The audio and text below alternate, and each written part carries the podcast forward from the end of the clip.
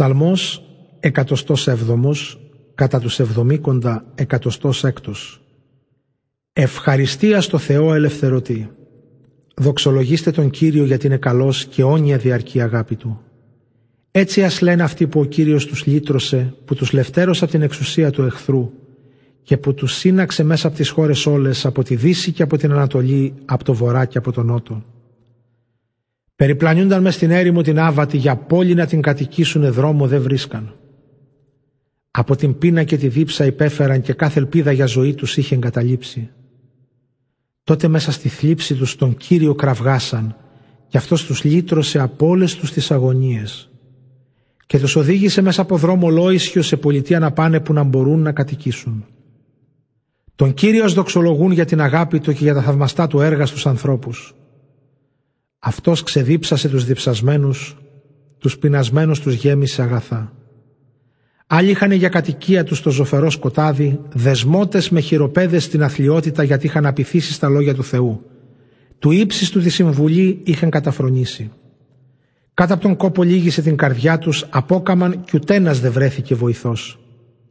Τότε μέσα στη θλίψη τους τον Κύριο κραυγάσαν και αυτός τους λύτρωσε από όλες τους τις αγωνίες. Τους έβγαλε από το ζωφερό σκοτάδι και τα δεσμά τους τάσπασε. Τον Κύριο δοξολογούν για την αγάπη του και για τα θαυμαστά του έργα στους ανθρώπους. Αυτό σύντριψε χάλκινες πύλες και σιδερένιους θρημάτισε μοχλούς.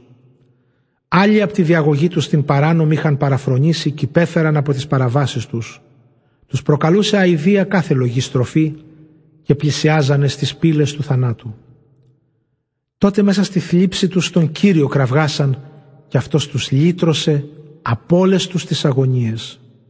Το λόγο του έστειλε και τους γιάτρεψε και τη ζωή τους γλίτωσε από τον τάφο. Τον Κύριο δοξολογούν για την αγάπη Του και για τα θαυμαστά Του έργα στους ανθρώπους. Θυσίες ευχαριστήριες σας προσφέρουν με ενθουσιασμό τα έργα Του ασκηρίτουν. Άλλοι ταξίδευαν στη θάλασσα με πλοία και εργάζονταν μέσα στα πολλά νερά. Αυτοί είδανε τι μπορεί να κάνει ο Κύριος, τα θαυμαστά Του έργα στα βάθη του ωκεανού.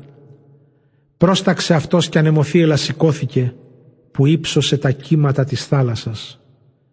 Και αυτοί ανεβαίνουν ως τον ουρανό και κατεβαίνουν ως τα βάθη της αβύσσου. Λιώνει η ψυχή τους μπρος τον κίνδυνο. Τρικλίζουν και παραπατούν σαν μεθυσμένοι κι όλη η επιδεξιότητά τους χάνεται. Τότε μέσα στη θλίψη τους τον Κύριο κραυγάσαν και αυτός τους λύτρωσε από όλες τους τις αγωνίες. Κατασυγάζει την ανεμοζάλη και ησυχάζουν τα κύματα. Και τούτοι χαίρονται για τη γαλήνη που ξανάρθε και ο Κύριος τους οδηγεί στο ποθητό λιμάνι τους.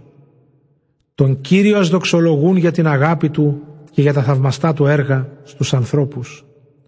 Ας λένε το μεγαλείο Του μες του λαού τη σύναξη και ας τον υμνούνε στο συνέδριο των πρεσβυτέρων. Εκείνος μεταβάλλει τους ποταμούς σε έρημη γη και τις νεροπηγές σαν υδρούς τόπους. Την καρποφόρα γη σε αλμυρί για τον κατοίκον της στην κακία. Άλλοτε πάλι αλλάζει την έρημο σε λίμνες με νερό και την άνυδρη γη σε νερομάνες. Τους πεινασμένους τους εγκαθιστά εκεί και πόλοι δρίουν για να κατοικήσουν. Σπέρνουν αγρούς και φυτεύουν αμπέλια και τη συγκομιδή κάνουν του καρπού. Τους ευλογεί ο Κύριος και πλήθος γίνονται μεγάλο και δεν αφήνει τα κοπάδια τους να λιγοστέψουν.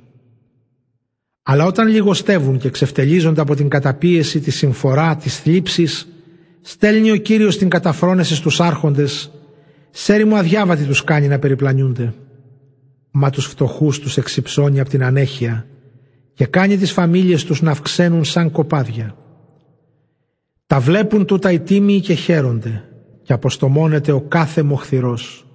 Εκείνος που έχει φρόνηση ετούτα στα παρατηρεί και την αγάπη του Κυρίου θα καταλάβει.